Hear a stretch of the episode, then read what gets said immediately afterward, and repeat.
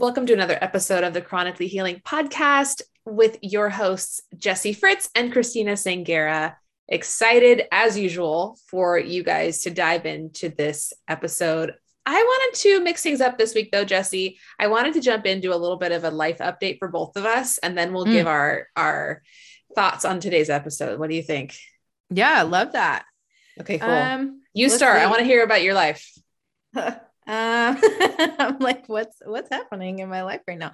So we'll actually talk about this a little bit in in the episode today, but I've actually started to I don't want to say like I've started a diet because I haven't, but I've started to kind of focus a little bit more on promoting healthy habits again. I think for a while I went off the rails of like I'm not going to diet. I'm not going to do this. I'm not going to do this because I was just so sick of being restricted in all parts of life. And recently I've just been like, how about we like reframe that a little bit and start adding things simple as like, adding in some things to my morning routine, adding in um, some extra time or some extra sleep so I can get up earlier, adding in vegetables, more vegetables to more meals, things like that. And it's been really helpful, like a very helpful mind switch to be thinking about it in an abundance mindset versus a um, scarcity mindset of like, what am I taking out? Instead, I'm like, okay, what do I get to eat more of? Like, I really love potatoes. I'm going to eat more potatoes versus not thinking about the things I'm going to cut out, you know? So, um, I think I've talked about this on the podcast a, a, lot, but I gained 60 pounds in the last few years and I'm at a, a place where I just don't feel comfortable in my body physically, mentally, emotionally, all the things. And um and I want to take some power back in that instead of just like kind of waiting for things to fix themselves and or blaming it on Hashimoto's or something like that. I don't want to sit in that. So so yeah, I've kind of been just trying to switch up my mindset a little bit and adding more abundance back into my life while also like focusing on my health a little bit more. If that makes sense.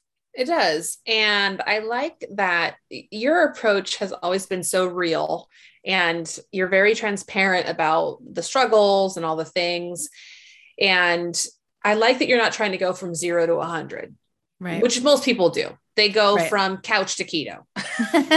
right. Not really going to work out, right? Yeah. We're going to get overwhelmed. It's going to be too much so I, I, just I like that idea. And we mm-hmm. talked about this in the episode, but it, it's like you're inviting more pleasure into your life, which right. I think is super important. I think there's a huge misconception about the weight loss journey that you have to suffer your way through it. And I, right. I especially after today's episode, I really feel like that doesn't have to be the case. And I hope that our listeners take that away. So yeah, I 100 100% agree. But what has been going on with your week or how have you been doing? I've been doing okay. I, I, I, like you, I'm trying to search my brain for anything super exciting.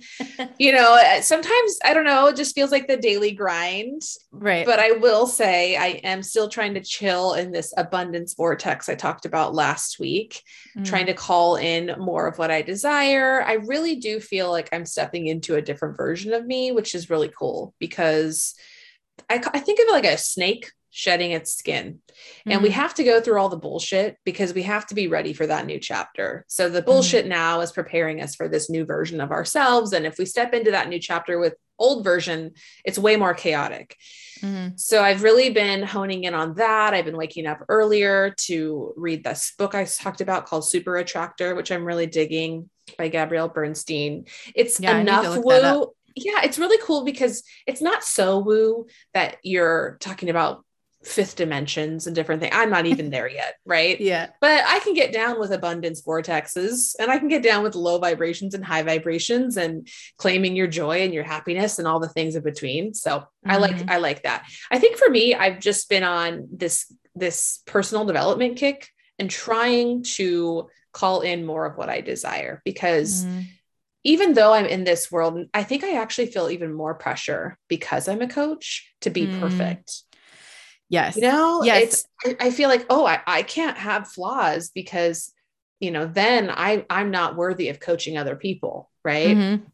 What I my husband's actually going through this right now too with Right? his coaching practice. He does okay. more of the lifestyle or uh Yeah. not lifestyle life coaching and he's been struggling and he's actually been sharing a little bit more about like some of our money issues and our like but he was very much like I can't tell people that because they're not going to think I'm a good coach and I was like that has nothing to do with that if you're more open and honest right you people will be attracted to that Yeah. So I, so what I do is I show up vulnerable, even if I don't feel like I'm ready, if that makes sense. Mm. And it always turns out okay.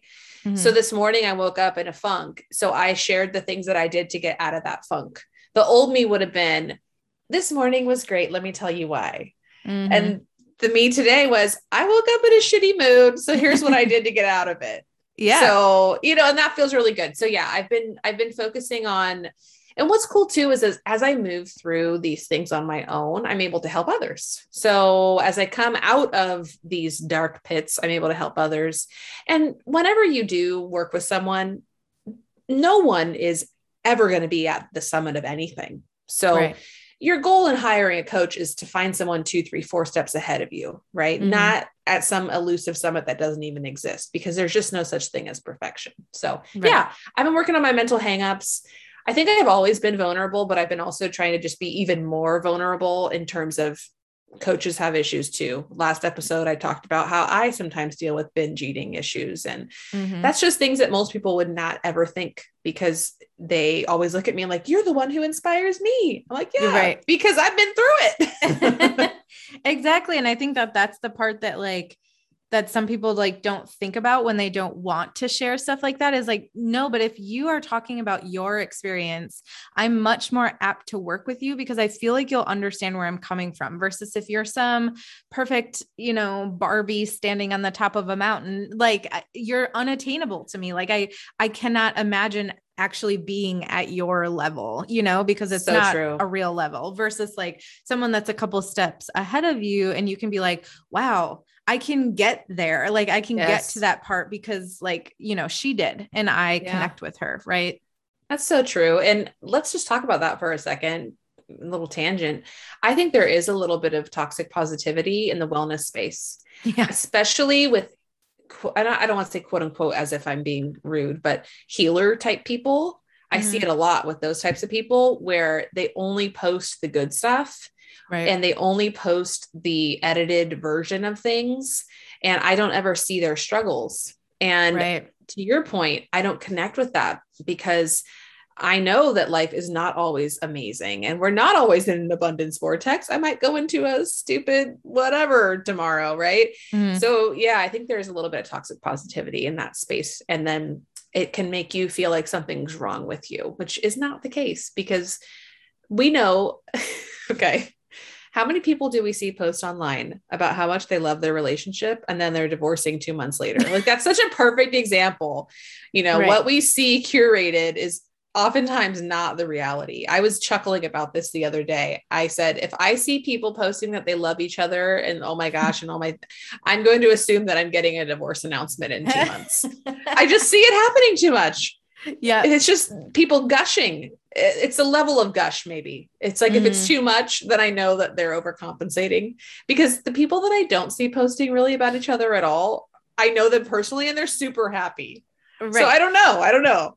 right because they don't feel the need to have to prove that right like that's yeah. and I feel like there's just like this proving factor with like coaches, eh, like cer- certain coaches in the industry, healers, like we were just talking about, but just even people in general. I see this, I follow a lot of like bloggers and stuff. I started out my journey in the online space in blogging, lifestyle blogging, like 12 years ago. So I have all these people that I love who, you know, are like fashion bloggers, all this stuff. And, and there's a lot of that. There's a lot of like, there's this perfect little family unit and like all this stuff. And I have seen and have noticed that I'm connecting more with the people that are actually talking about things not always being perfect or they're talking about like a disagreement they had or something like that because I'm just like there's no way that you you know have all these beautiful things this perfect house these six well-behaved children that never do anything wrong and always look perfect and this husband that supports you and everything. I, th- there's no way. Like i have a husband.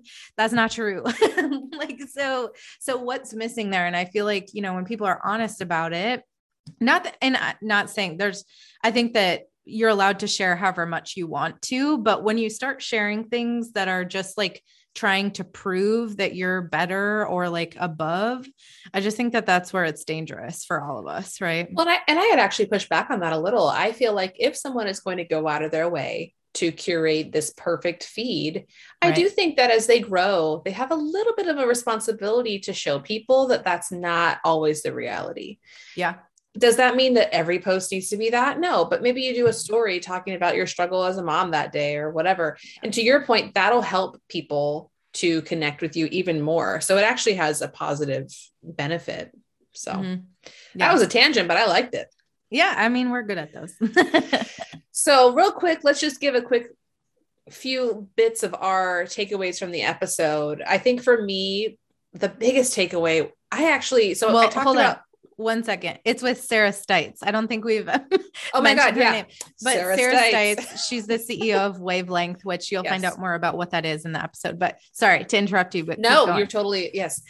Emotional guidance scale. I, I talked about that in the episode, so you can look it up. It's by Abraham Hicks, and I just love, love, loved the idea of not forcing yourself to go from here to oh my gosh everything's great and how going from rung to rung of that ladder could be that lasting change. I like that a lot. I feel like a lot of programs kind of force you into a way of being and doing and thinking. And then when you don't do it perfectly, you fail. And what do you do? You sabotage. You go mm-hmm. back to mm-hmm. the old behaviors that weren't serving you.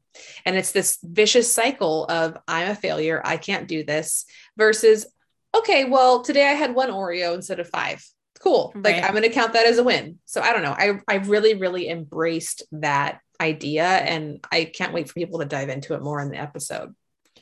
Yeah, we also dove in a lot to shame and how that's incorporated and just fully connected into the the weight loss space and how you know some of these companies that are that are promoting different types of food that maybe aren't so good for you kind of feed into that shame. And then also like what you're just talking about with um different programs and stuff like I feel like they almost like want you to fail because then you'll keep coming back to them right? They don't they don't necessarily want you to do well. They're like oh well yeah you didn't meet your whatever points today. So like make sure you do well tomorrow or don't eat all your points tomorrow or something. And it's kind of like in like enticing this shame cycle. And Sarah was really, really, we went really, really in depth with um, shame and how that's affected her, how she's worked with different people one on one and also within wavelength, and how shame is just kind of like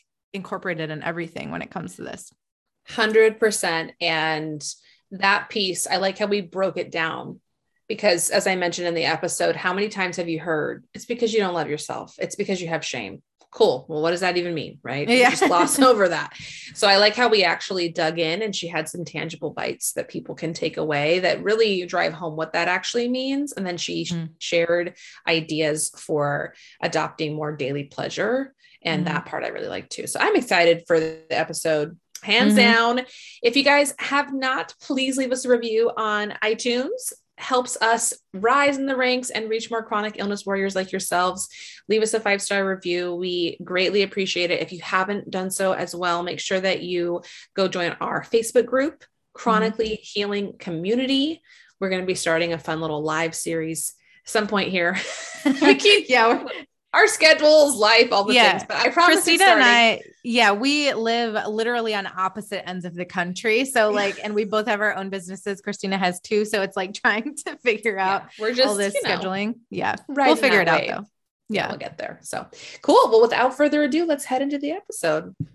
Hi, everyone. Welcome back to the Chronically Healing podcast. We are so excited to have you back for another week and another episode. And today we're super excited to welcome Sarah Stites to the show. Welcome. And thank you so much for joining us today. I'm really happy to be here. Thank you guys for having me. Of course. So, why don't we jump right in and why don't you tell the listeners a little bit about yourself and a little bit about your story? Yeah. So when I was 12 years old, I was diagnosed with polycystic ovary syndrome. When I was 15, I was diagnosed with prediabetes. And then my junior year of high school, uh, I gained about 150 pounds. And mm. I was just like, I was really struggling. I, the advice I was getting from my doctors to manage all of these conditions was to go on a diet and lose weight, which of course is like not helpful advice, but right. I was 16 years old. I had just gained 150 pounds in a year. Um, and I was trying literally everything that I could think of to lose weight and failing abysmally at all of it. I'd lose, you know, if, if it went well, I'd lose a little weight for a while. It would come back more. got to the point where like I'd vow to go on a diet in the morning. By the end of the day, all thoughts of that were out the window. Um, and I on some level on a, on a deep level i really believe that this was happening because i sucked because i was just mm. like not as disciplined as the thin people around me were and i like you know it would be great to to resolve my pcos or great to resolve the P, the prediabetes but like the message i was getting from my healthcare practitioners and like from everyone in the world around me was that the real problem here was how much i weighed and mm. that if I I could just solve that, then I wouldn't have any problems left over of any kind. yeah. Um, and it really got it was like really affecting my sense of self-worth in a profound way. Like I sometimes wonder who I would be now if I hadn't gone through that. Um, mm you know, for better and for worse, right? But mm-hmm. my mom has a very similar story um, around all the time that that was going on for me. She was looking at 50 and she literally couldn't walk around the block. Um, mm-hmm. But unlike me, she's got a PhD and a couple of master's degrees, one of which is in nutrition science. And she started really questioning this idea that this was a discipline issue. Like, she she has an advanced degree in what to eat and is not a person that struggled with discipline in any other aspect of her life. Like, is this really about sucking or is something else going on here? Um, and she started asking the question not what should we be eating to be healthy and lose weight, but why do we eat? Why do we keep choosing foods that we know don't make us feel good, that we know are negatively impacting our health? And how can we change this? And what she discovered is that, like, food food choices are not about self-discipline they're not about willpower they're about biology and they're about cause and effect.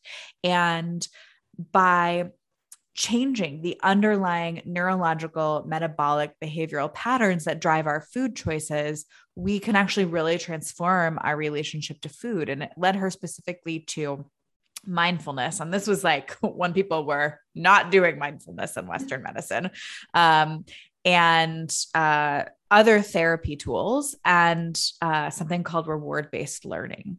And using this behavior first approach to diet change, I lost about 150 pounds about 12 years ago. She lost 170 pounds uh, in around the same time frame. Um, and then together we created the app called Wavelength, and I'm the CEO and one of the co-founders of. Um, and I guess can we, that's can we back up for yeah. a second on that? Oh because yeah.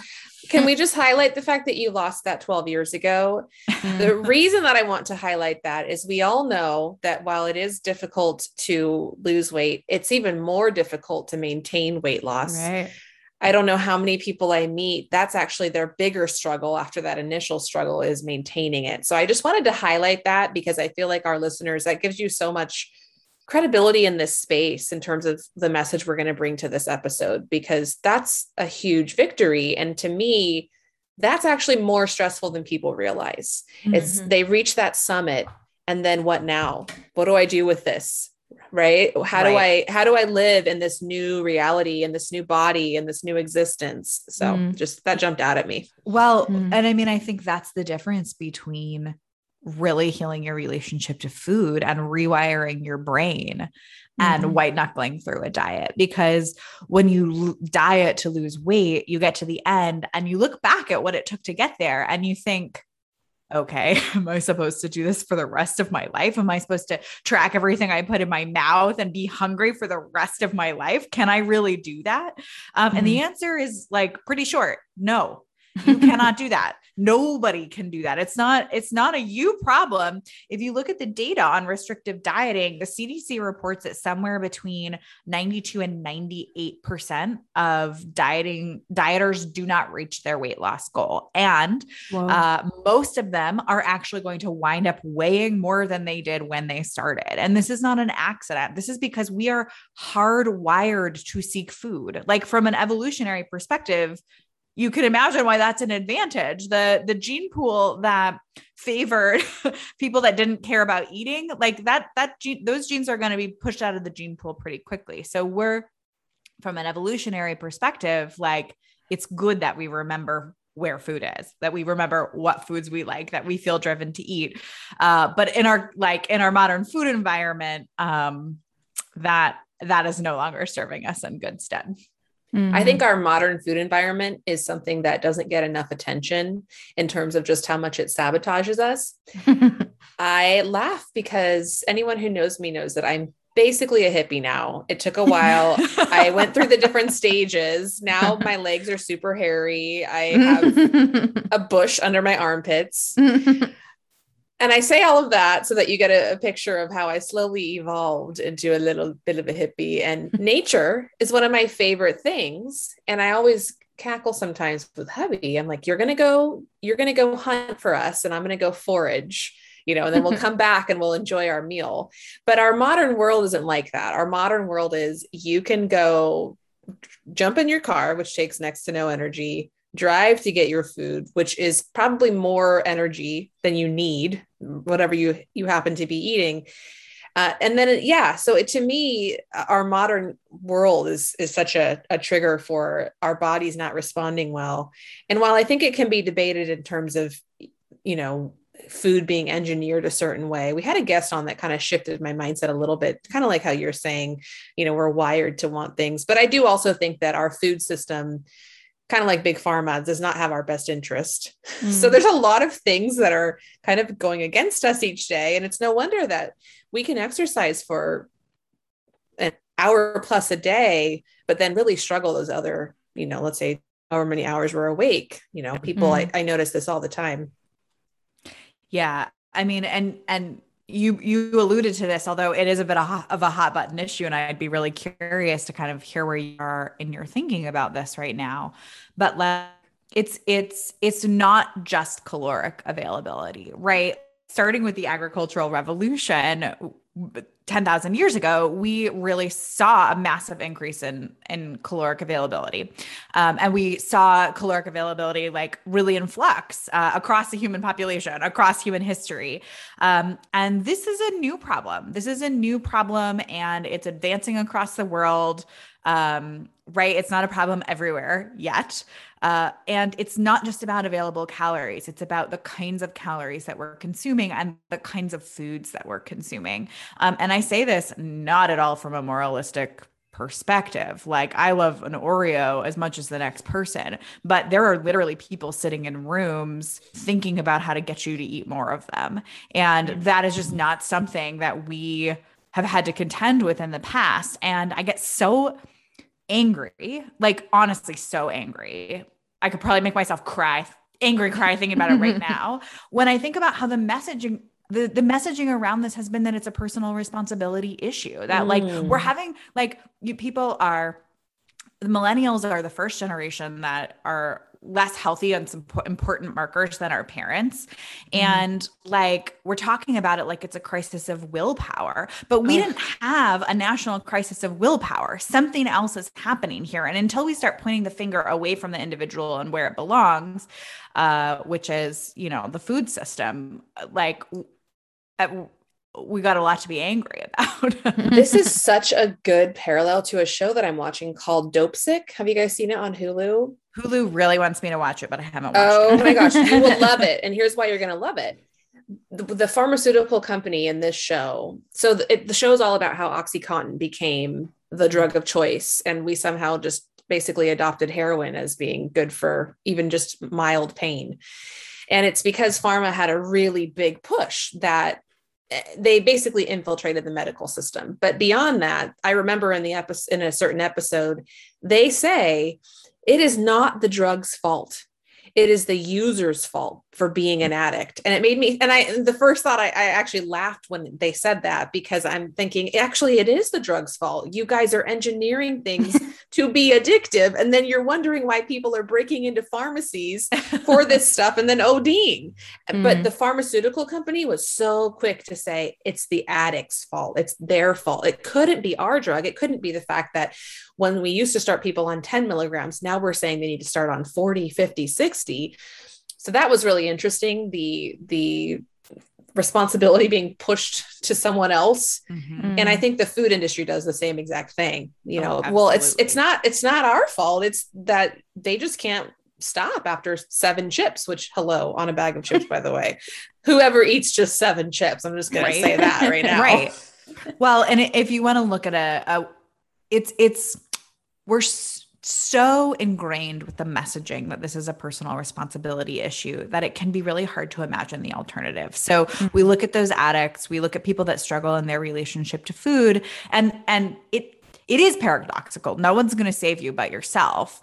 But if you want a vision for what an alternative can look like, look no further than the tobacco industry. Uh, mm-hmm. They tried very hard to make this an individual problem, and legislators in that instance did their jobs. And they said, no, no, this is not about individual choice. This is about an industry suppressing about an industry um, taking advantage of children and and like smoke smoking's on the rise again and obviously we have the advent of vaping but it was extremely successful for decades at reducing smoking deaths. And like there is another way to approach this that's much more supportive of of people than the way that we're looking at it now um which yeah like i said it's i get very angry. Yeah i mean just from a like a different perspective too not it's the same perspective but i was a am a marketer for the last 10 years. And i mean i never did food but we sat in rooms around black friday and we're like okay how do we make our product seem like something that someone cannot live without right? So there are people that are paid a lot of money to make food so desirable that you can't live without it. Or or they you know they I know how to write something in a way that will make people want that. Right. And mm-hmm. I'm like a low level marketer. so, like, there are people in these, in McDonald's, all these really big corporations, things like that, who their whole job is to figure out how to make you want more of it. Right. Mm-hmm. And that's, and that's not to like say anything shitty about marketing because I love marketing. I do it every single day. But there is that that side of it too that they're not taking responsibility for it. And i mean their whole job is to make you want more of it right? They want to sell more product. Absolutely. Um, and pharmaceutical companies want to sell more product. And mm. the corn industry Shocker. wants to sell more product. And weight watchers wants to sell more mm, product. mm, yeah. And so people are left without an advocate because mm-hmm. i mean because like this is this is right where you would want legis- a legislature to, to come in and and advocate for the interest of the people and that's just like not where we're at right now mm-hmm. yeah i also a big piece of this for me it's not i see that okay these are for-profit companies they're starting mm-hmm. a company because they want to make money and they want to have people that are engaging with it it seems to me that the morality and ethical lines start to get blurred. What starts as something, I, I think Weight Watchers probably started as a, a, a tool. Hey, let's help Absolutely. people lose weight. Let's give them some good tools. And then it became, let's give them these 100 calorie snack pack bullshit things. let's sell them on our bars and our frozen meals that have absolutely no nutritional value. And so I think in a bid for for space in the market in a bid for more money, more revenue. I see these companies really blur- blurring their moral and ethical lines. And it's funny, I just did a core values exercise with my team for we own a fitness studio outside of my coaching practice and I, I realized how important it is for a company to have core values and a mm. set of values that they align with because if they don't then they will start to do things that go beyond their ethical and moral boundaries, for mm-hmm. example, because they don't mm-hmm. have that compass. And I wonder sometimes if that's the problem with these companies. It's like they've completely gotten away from whatever their core values were when they first started, you know? Mm-hmm. It's funny that you brought up Weight Watchers because I always I always say that Weight Watchers is a company with a good heart. Like it was founded by a woman who understood that what people really needed was community. And like I think that they still get that right. Mm-hmm. Um and as opposed to some of the other players in the space who are like really just shilling stuff. Um, but what they weren't able to do was kind of keep up with the science, right? And so we know right. that calorie restrictive diets have a shelf life. Like when when uh, in the occasional instance when people are able to be successful, it doesn't last. And like, this isn't some secret that only wavelength and I know. This is really, really well documented from a scientific perspective. Weight Watchers absolutely knows this, um, but they really haven't like, you know, haven't been able to adapt and figure out how to message that in a way that works with their current business model. And I see that it's gotten them really stuck. It's funny that you brought this up. We actually just internally at Wavelength did this exercise and one of our core values is a commitment to science. And mm-hmm. part of it was a learning about watching what happened to Weight Watchers and seeing that like the science moved and they had built a product that could not move with it. Mm-hmm. And like what we we work hard to build what we call a dogma free approach, which is basically a reflection of our commitment to look at what the best science says and then deliver that to our users. Mm-hmm you i mean you you started to explain it a little bit but like can you dive into a little bit more about wavelength? And you told us a little bit about how it's different than other things but let us know. And then why did you why did you start it? Yeah.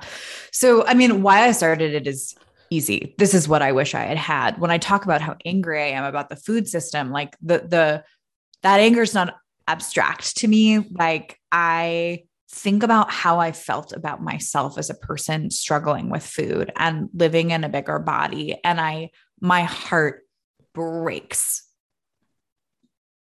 It's funny because I can talk about this like 12 hours a day, five days a week, and I still freaking cry. But I think that's how, that's how intense that experience is.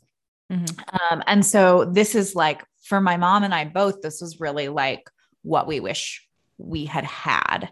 Um, and the way that it works, so there are really three three core components to the app. The first is an audio course, which I narrate.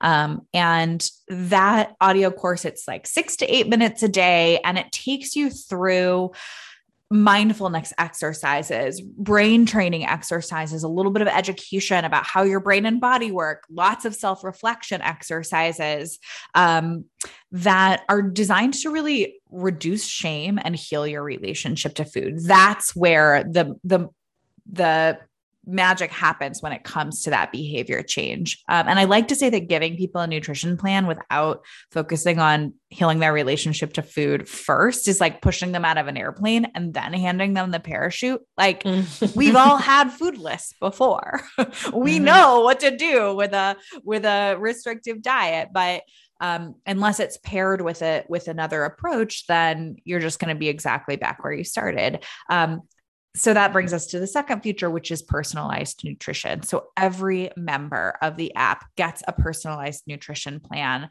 um, that is what to eat, when to eat, but it's also what an area of focus should be. Not everybody needs there first of all there's no magic way to eat right mm-hmm. there's no magic bullet that's going to keep you from getting sick and dying like that's just part of mortality there's no like perfect optimal diet to eat if we look across cultures, we see people are healthy and live long, healthy lives with a variety of diets. What we're trying to do is build an experience, build a diet that's going to be sustainable for you, that optimizes for what you want to optimize for. And I have a lot of difficult conversations with people where I'm like, I don't have the recipe for a perfect body but I can really help you have a better time. Mm-hmm. And so it's nutrition optimized around like figuring out what your goals are, what you really want for yourself, and then how to get there. And then the third component is a daily self care checklist. So, mm. one thing that I think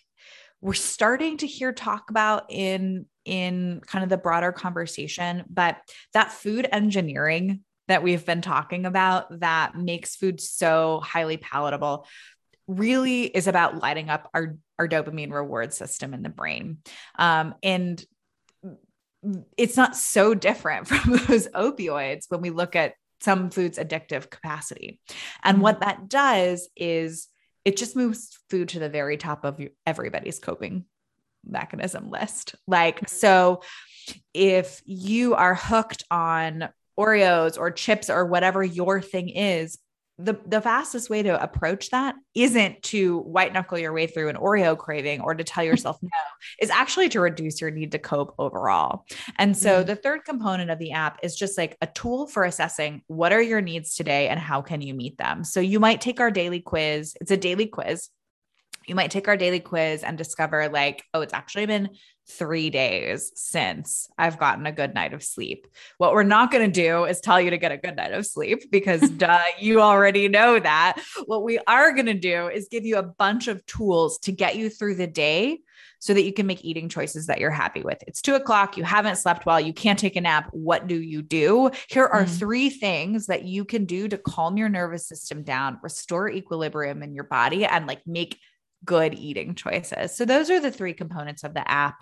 Um, and it's really like, it's really about like guiding you step by step through a process because people need a guide. It's confusing out there. And um, so we just take it, we take it one day at a time together.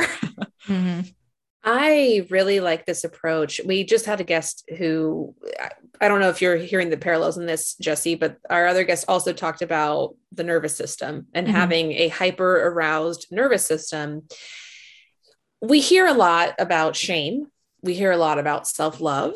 We hear about lack of those things or too much shame, lack of self love. And for the longest time, I would hear that as it relates to weight loss. And I would kind of go, yeah, yeah, okay, well, great. We don't love ourselves clearly because we're not eating right. now, as we start diving deeper into these subjects, especially with guests like yourself, I want to make this super tangible, palatable, pun intended, for our listeners so that we can really hone in on what it actually looks like. And then I like how the app actually has things that they can do to with the nervous system. So I guess my question is do you think this is all rooted in shame, in lack of self love? And then where do you think that came from? I, I think that's such a big question I want to unpack because I think a lot of people hear something like that and they don't really understand what that even means, right? Well, what does it mean to have some too much shame? What does it mean to not love myself enough? Yeah, mm. this is such a good question because it kept me personally on the outside of this conversation for so long. When you are in the throes of shame, it does not sound mean, it sounds true, it sounds astute. Thank God I know my place in the world. I'm not confused that I'm too good, that I'm like more good looking than I actually am. And it can also feel like the only thing that keeps us in check. Like mm-hmm. that voice in your head that tells you that, I mean, this is harsh language, but I think this is an honest reflection of of certainly the experience I had, but the experience many people have is like that voice in the mirror that tells you you're disgusting and pathetic it's really easy to feel like that's the voice that's going to get you to change. And so, what if you just tell people love yourselves, let go of your shame? Exactly. It's like, it's like, well, okay, maybe that's for someone that doesn't have a real problem, but I'm disgusting and I'm not shamed. I'm just right. Mm-hmm. And so like I, I feel like so much of the conversation about this starts at the wrong place like all of the body positivity content that i was encountering out there was like look in the mirror love yourself focus on what your body can do and i was just like i cannot connect to whatever it is that you're saying right now. Right. And, or the affirmations that tell you just say that you love yourself every day. Well, I'm not there yet. So we're gonna need some bridge. We're gonna need a bridge. Yeah, right. And what I see now is that like I, I don't know who is inventing this stuff, but they were way farther along down the path than I was when I started out. What is so important to recognize if you're nodding along and you're like, yeah, body positivity is for other people, but I'm gross, is that like the first step isn't feeling that you're not gross. The first step is just recognizing that you are normal. Mm-hmm. Like you're not ex, can I curse? Of course. you're not extra shitty. You're just like regular shitty. and um so like what that looks like in in the wavelength program in these audio episodes but also just in real life is like a little bit of tough love to be honest with you like oh, so you think you're the only person in the world who should be able to grapple with this when the CDC reports that 85% of women struggle in their relationship with food? You're going to be the one person who doesn't, who like doesn't suffer from that. Like, look around. This is the state of the world right now. You are not extra shitty. You are regular shitty. And you're just a little animal with needs. And unless you get those needs met, this is a non-starter. And so it's really about like placing yourself in a context and letting go of some of that I'm special bad narrative. And once you get there, once you kind of see, oh wait, what if this is the conversation that every woman is having with herself? Like mm-hmm. maybe I am just normal. Then there's a little light, a little, little crack for feelings of positivity or even neutrality about your body to get through. Um, and I like to say that the goal is not to never feel bad about your body. That's just not reasonable. Um, and it's not like human. Shout but, out to my fupa from my baby. I feel like I, that just made me think about my fupa yeah. because I look in the mirror and my stomach is so different since I had a kid, so different. Mm-hmm. And it's been really hard to be okay with it because mm-hmm. I see other people who don't have that stomach postpartum, you mm-hmm. know, or just in general. Weird to see your body change. Mm-hmm. So I've had to really start to embrace my fupa more. So that just mm-hmm. made me think about that. well, this is such a this is such a great example because it's so classic. Like, would you choose not to have your kids so that you exactly right? No, she was like a total not. blessing. Yeah. And like, is it something that you had any actual control over? No, definitely not. Is it something that you feel shame about? Clearly it is. So what's going on there? Like, how can we unpack this? Sorry to make you a little test subject here. No, but, I love um, it. But like, and and it's so perfect also because like it is not totally true to say that everyone is having a shitty experience with their bodies. Every, every, i gotta tell you everyone is having a shitty experience with their bodies. But when i weighed 320 pounds and couldn't walk around the block it was pretty hard for me to look at my friends who are criticizing their bodies who weighed 100 pounds less than me and think we mm-hmm. were having the same experience. So let's just say right now not everybody has the same experience. I do not mean to imply that that's true because it is not. But what was happening to me, and maybe a little bit of what was happening to you, Christina, is that like it, that shame was not staying in its lane. Like I could not find any sense of value or worth in myself outside of that context. I couldn't really like imagine being partnered. I didn't feel comfortable having sex. I like just felt shitty to my core. It wasn't like, oh, this is just a part of me that I wish was a little bit different. It was like, I suck. It was the whole story that I had about myself. And so the practice of letting go of this shame isn't like, I love my fupa or I love my body, but it is just like, well, I kind of wish this were different, but I have a lot going on. Like, this is one part of who I am. And that is such an important distinction to recognize that, like, it's not about being happy about. It's not about approval of every part of you. It's just a recognition that any one part of you is not the whole of you. And once mm-hmm. you kind of like get a found get some glimmers of that. You don't have to be like secure in that, but once you get some glimmers of that, then you start to be able to make decisions from a place of curiosity. Because the thing that is, so there's really interesting new research that shows that shame actually inhibits the neurological processes that are associated with creating new behaviors. So from a from a biological neurological level, if you're in shame, you're not going to be able to change your diet. But the way that I, I think it's always more helpful to look at it experientially. Like if if you're let's say you have a binge let's say you and and binge means something ever different for everybody but for me that might have meant like six or seven hot pockets in a night. Mm. so um at the end of that there was no if i asked myself the question like hey why do i think that happened? I got one answer because i suck That's it. Mm-hmm. There's no learning that can happen when you're when you're steeped in shame. But the real answer is probably like, well, did I have a really shitty day? Was I really really low on sleep? Did I have a fight with my partner? Like did I not eat enough for breakfast? And you can start to actually look at the conditions that are going to be necessary for you to change without just shutting it down at the start because like you think that the reason this is happening to you is because you're bad. Mm-hmm. I feel this on a deep level. We've talked about this a little bit on the podcast, and I know Christina and I have had conversations about it because I so like for me um kind of like what you talked about in the beginning with your story and with like being able to keep the weight off i definitely did the whole like I have dieted on and off my whole life since the when I was 16 and my cheerleading coach told me that I needed to lose some weight to fit into my outfit, even though I was 100 and like five pounds.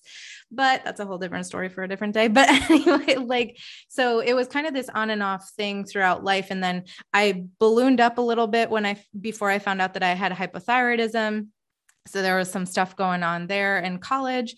And then I lost like 40 pounds by doing at the time was very popular, the like counting macros. So um, and it was the like bikini style counting macros, right? Like I was barely eating, I was eating like protein ice cream with like Reese's puffs at the end of the night. And I was like not eating any vegetables because I needed mm. to save all my carbs for like three more extra pieces of Reese's puffs, you know? Mm-hmm. And then and then I got to the point where I was doing that for so long and I got to a good weight, but then I couldn't move past that, right? Like then I was like, am I, like you said, am I going to have to eat like this forever in order for me to do this? And then I kind of, the the balance went off right and i was like now I'm just going to eat anything that I want because I've been on these strict diets for like autoimmune protocol. A lot of people that are mm-hmm. listening to this have been on like autoimmune protocol. Christina's been on low histamine, SIBO diets, all these things that are very, mm-hmm. very restrictive.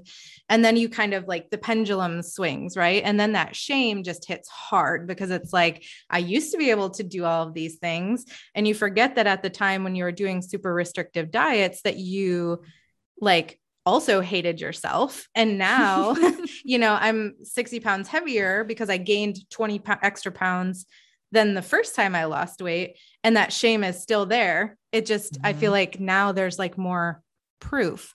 So it's just like this really hard spot to get out of. And I just wanted to like like talk about my experience a little bit but then mm-hmm. like how do you think when someone's kind of in that spiral where do they even start? Because it's like even if we're talking about like we know it's shame and we have to like face that how do you do that? Like how do you kind of face that that side of you without um yeah i don't know i guess that's my question. How do you face that?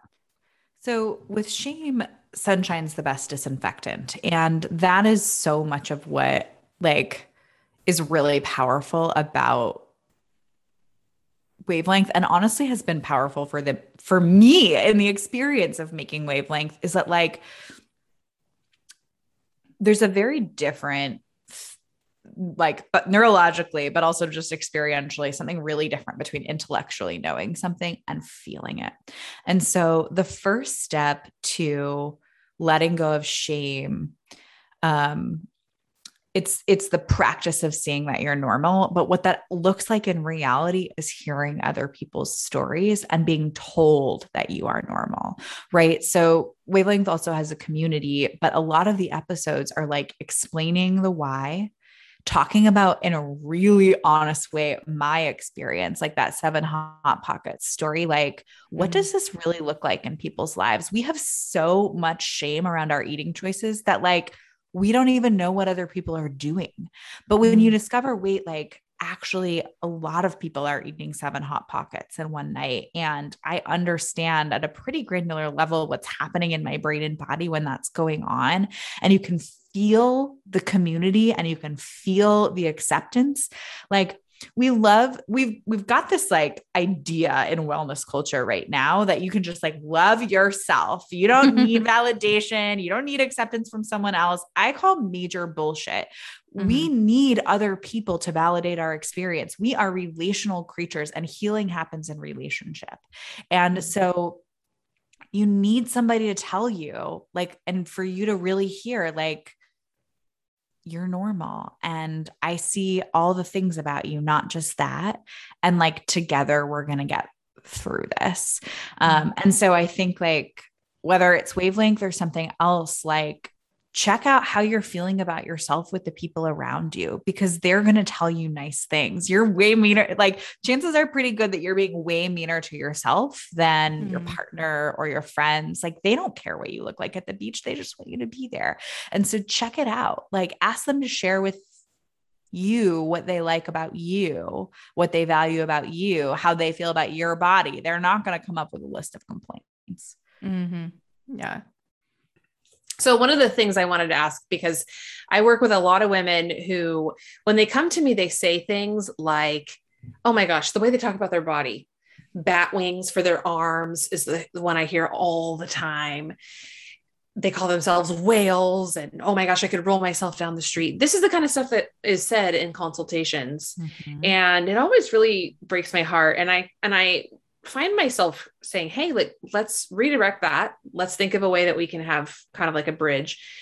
So I wanted to circle back to the bridge concept with with that in mind because someone doesn't go from i have bat wings for arms to oh my gosh i love, love my body it sounds mm-hmm. like your approach personally your approach with the app is that bridge so we go from self deprecating thoughts to a little less self deprecating. And then we get to a little more less self deprecating until eventually we actually do start to love and accept our body. Is that, is that, am I getting that as far as the, uh, how the approach goes? Yeah. I, I love bridges. I think they're wonderful. I think it's such a good way to rewire your brain without forcing your brain to catch up to something it's not ready to adopt yet. Yes. And what's important to recognize about shame is that it's like any other habit. Like it, we can't turn it off with a switch. We have to learn. We have to experience positive. We have to have positive experiences in our bodies many times before we can start to feel positively about them. And mm-hmm. so it's this is what I was talking about with Jesse like it's happening in relationship and it's happening through practice. It's not an intellectual activity. So if somebody comes to you and says I hate my bat wings, maybe you start off and saying like you know, honestly, that's a part of the body that most people have. And that might hit and it might not hit. And they also might not care, right? Like, well, she can have bat wings, but I want perfect tight arms that don't look like a human's arms. Um, and you're not going to be able to make any headway in that conversation. But what you can do is what I call a bottom up approach, which is you can give her the experience of feeling good in her body, of feeling powerful in her body. And as she has that experience over time, the bat wings, like I said, get in their lane. And she may never love, like, do I love the stretch marks and flabby backs of my arms? No, I don't love them. But do I spend a lot of time thinking about them anymore? No, not really either. Um, and over time, as she has these positive experiences in herself, it will become less important to her to have Barbie arms. Mm-hmm. And well, that's such a good point. And I also think in our quest for weight loss, we're missing a huge, huge point in that spoiler alert, we all die. Number one. okay. That's just number one. and how sad to live our life having wished for something mm-hmm. and it never fully happening. I know for a fact that when I'm on my deathbed, I'm not going to say, I wish I had dieted more, done more workouts, whatever it is, I'm going to look back and say, I wish that I had more joy, more mm-hmm. happiness, more moments that light me up, more interactions with people that light me up. I wish that I had done the things that scared me. Mm-hmm. I feel like we lose a little bit of our identity as a person when we start to subscribe to weight loss at all costs. If I mm-hmm. don't get to this goal, then it doesn't matter. And I like the idea of starting to reprogram that I feel like it's so important for us to fall back in love with who we are outside of how we look. Mm. So many women, how we, and, and this is cultural too, because how we look is thrown in our face constantly, or how we should look, I should say, right? Mm. We're always given ideas and examples. I just, I, I really feel I that touched me when you said, you know, the emotion part the you you said nothing about the body right? You said nothing about how the body looks. It was how can we feel? Mm-hmm. i'm reading a book called super attractor by gabby bernstein. I don't know if you're familiar with her I'm but not. oh my gosh i dig her stuff. I, I drink that kool-aid and i guzzle it and it's it's yummy. The big premise of the book is that we one we attract what we are so, eh, what we put out into the universe, we get a lot more of that back, number one. So, if we're focusing on joy, we're probably going to get more of that than if we focus on what isn't working. But she also mentioned something by Abraham Hicks called the emotional guidance scale.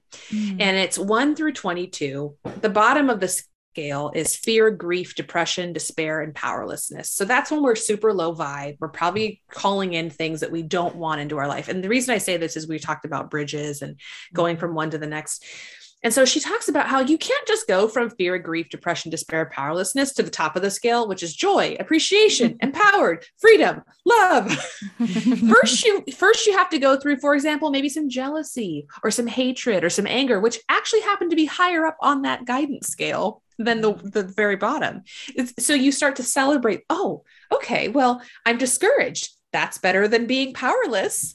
And mm. then eventually maybe blame. I'm blaming myself. That means I've come out of discouragement. And then you just keep moving up the rungs until you start getting into hopefulness, optimism, enthusiasm, eagerness, passion. Mm-hmm. And I love this concept. And I love that you you do that in the app as, as far as tr- starting to reprogram little by little.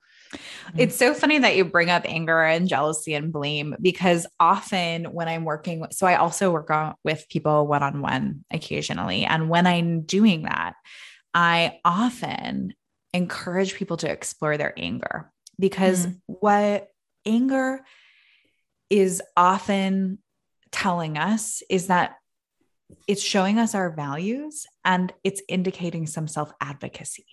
Like, mm. ang- it's often easier to get angry about the position that women and people struggling in their relationship with food in their body are in. It's often easier to get angry about that than it is to feel love. And so when you're moving from the all the things that you mentioned at the bottom of the scale, which like I think is really where shame lives, moving into jealousy, blame, anger. What it tells me is that there's something inside of you that is up for a fight. Mm-hmm. And that's a good sign. And it's telling you something about where you want to go. And it can be powerful fuel for change. Um, there's really two kinds of motivational processes that happen in the brain. Um, one is what we call like motivation from and anger and and self-blame and self-criticism and shame they all kind of live in this territory. And it's short-lived and it's really profound. So you see a picture of yourself that you hate and you're like diet starts tomorrow. Here i go. And maybe you have success for a while. Um, and it's really intense but it's exhaustible. Um, but it's like a powerful force. And then there's motivation toward, which like it sounds very hokey. It took me a while to like really accept that this was correct. But it, what that really means is hope. It's like a fundamental belief that things can be different. And mm. that is actually not exhaustible in the same way. The neurochemicals in our brain stick around for longer. Uh, we don't get burnt out as quickly, but they're actually like kind of two important parts of the process. Um, and so usually people are in motivation zone one when they come to me, they're really angry, they're disgusted with themselves, and we move them slowly to motivation zone two. Um, but everything has its place, right? And so when you were describing that scale to me, I was like, oh, this is, this makes sense to me based on what I know about like the brain.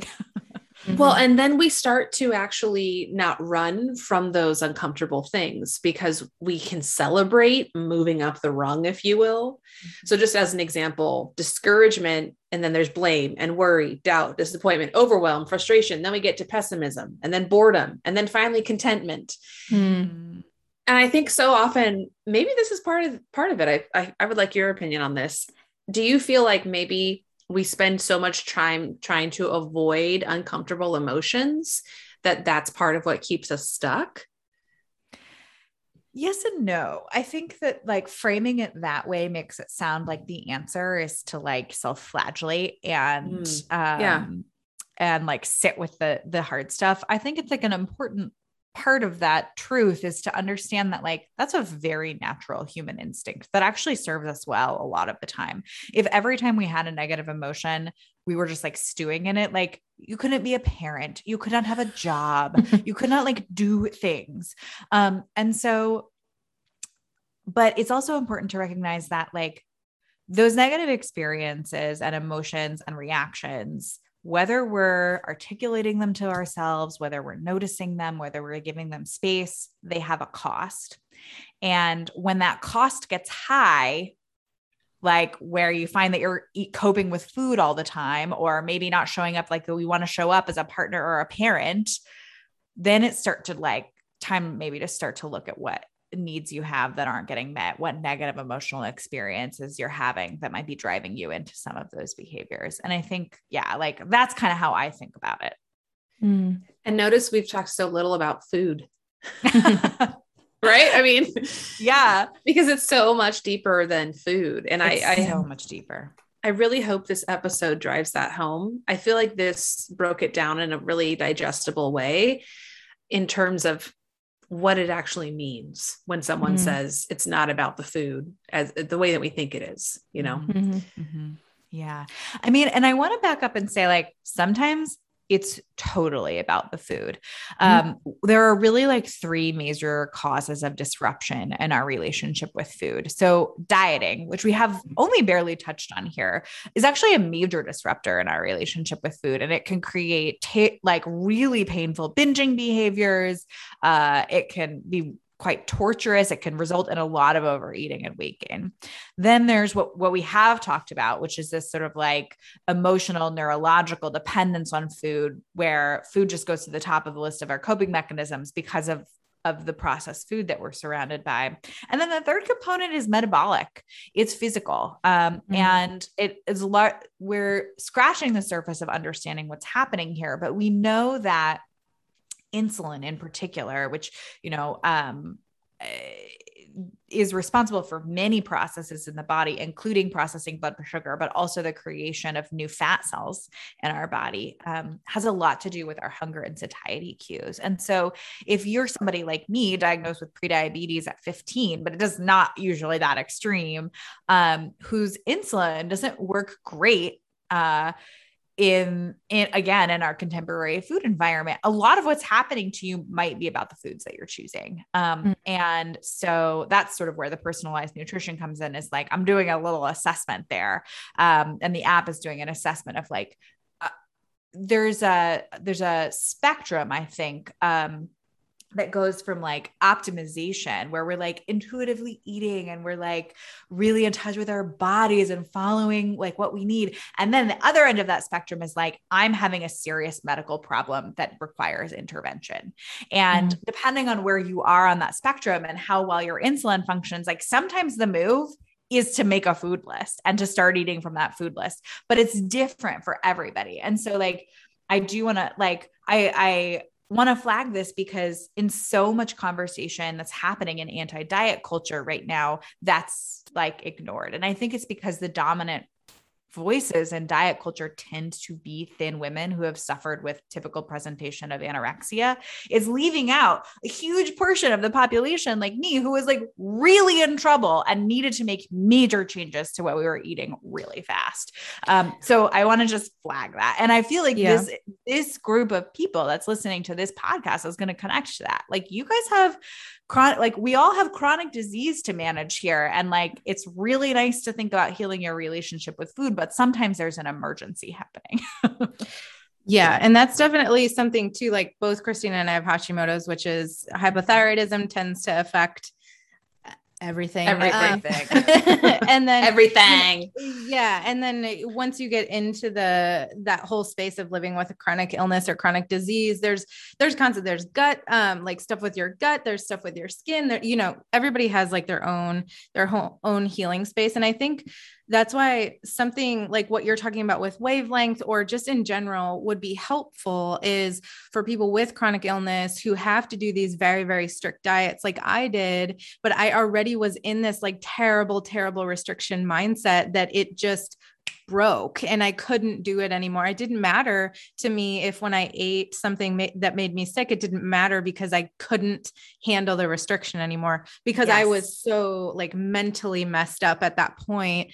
And still, I'm still dealing with it. And I think that that's where, uh, you know, it can be very, and I get really worked up with people online specifically with the chronic illness stuff where they're just like, everybody with Hashimoto's eat keto. Everybody with this eat paleo. Everybody with this don't ever touch rice again or whatever. And eh, I'm like, no, like you don't understand how this can mess with someone if they're in the same place. Like if you're going into it and you've been healthy and all of a sudden like you're being bloated all the day and you feel terrible all the time and you're you know if you cut gluten out it'll make you feel better. I'm not, I don't want to say that that's easier, but there's less connected to it than when someone has all of these other disordered eating patterns that have, that come with it and it can be Absolutely. exhausting and i can Absolutely. say from personal experience well not just exhausting ultimately damaging like ultimately right. n- not good for your health uh, and not just your mental health your physical health because if you get trapped in that binge and restrict cycle uh, it doesn't all the knowledge in the world about what's going to make you feel better does not matter right and so one of the things that we we actually wind up working with a lot of folks on aip specifically um, because it is so restrictive but the consequences of not following are can be really extreme for some people. And so helping them kind of like figure out how to grapple with the realities of their restrictive diet without triggering binge and restricting, getting them to a place where they are like those food choices are feeling easy. Because if you're mm-hmm. asking people to white knuckle through it, there's always going to be a backlash. Mm-hmm. Yeah, totally agree. This has been so refreshing. I love your approach. And I love that you dove a little in. I, I just love all our guests. I feel like everything aligns. We're just aligning with all of our guests. they all have something unique to share to the with, into the conversation or add to the conversation. I feel like so. Last week was more very much so nervous system, but then I think this mindset piece is also really important topic to bring to the table because that's all part of the same soup. Mm-hmm. So really appreciate having you on. As we start to wind down, one thing we always like to ask our lovely guests is what is something that you do every day to keep you feeling your best? Something mm. that you just, it's like a warm cup of tea on a cold winter day. well, is it too on the nose to say it's a warm cup of coffee? Oh, um, well, no. I just like love coffee. Mm-hmm. And mm-hmm. I try to make sure that I'm getting a little hit of pleasure in the morning. Like, speaking of not relying on your coping mechanisms, like, this was one of the early things that I figured out when I was dealing with my relationship with food being so off the rails was like oh wait i gotta i gotta lean into pleasure um mm. like because i think I don't want to derail us. We're winding down, but like fat people in particular are taught that they don't deserve pleasure. Uh, yeah. So, um, I was like, I have a cup of coffee and I put heavy cream in it and I buy really expensive coffee and I brew it in this really neurotic way and it's so damn good. And it's just like, yum. I love it. I love that ritualizing our coffee. And yeah. I like the idea of pleasure. Mm-hmm. Yeah. Yeah. yeah and I, I, I connect with the part with like the like and even like um like fat people don't deserve pleasure or whatever i think that that that's not only like a societal thing but even just like we as people when we get bigger tend to think that for ourselves because there's definitely mm-hmm. been times for me where i'm like i can't have that coffee that i really want because i don't I don't deserve to have that because I ate terribly yesterday. You know what I mean? So, yeah. so yeah, that's like a really important piece too to pull out. But yeah, so, if people wanted to connect with you or find out more about wavelength, what would be the best way that they could do that? Well, if they visit wavelength.live backslash chronically healing, mm-hmm. they will get a 50% discount for their first subscription for the app. Um, and then you can also follow us. We're very active on Instagram at join Wavelength. You can follow me personally. I post a, lot of baking content at Stitesy. Um, and all of those places you can learn more about us and what we do. Perfect. We'll make sure to have all that stuff linked and um and yeah, everybody can head on over and get 50% off too if they're if they're interested in in doing that. Um and then is there anything else that you would like to tell the listeners of the podcast today or anything that we might have missed? No, I think like really like I feel like I, if I have a one mission in this world, it's for everyone to know that there's nothing like they're not really bad. Uh, you guys mm. are, if you're listening, you're struggling with this stuff, you're normal. Most people are struggling with this. Um, and come find us. We'll make you feel better.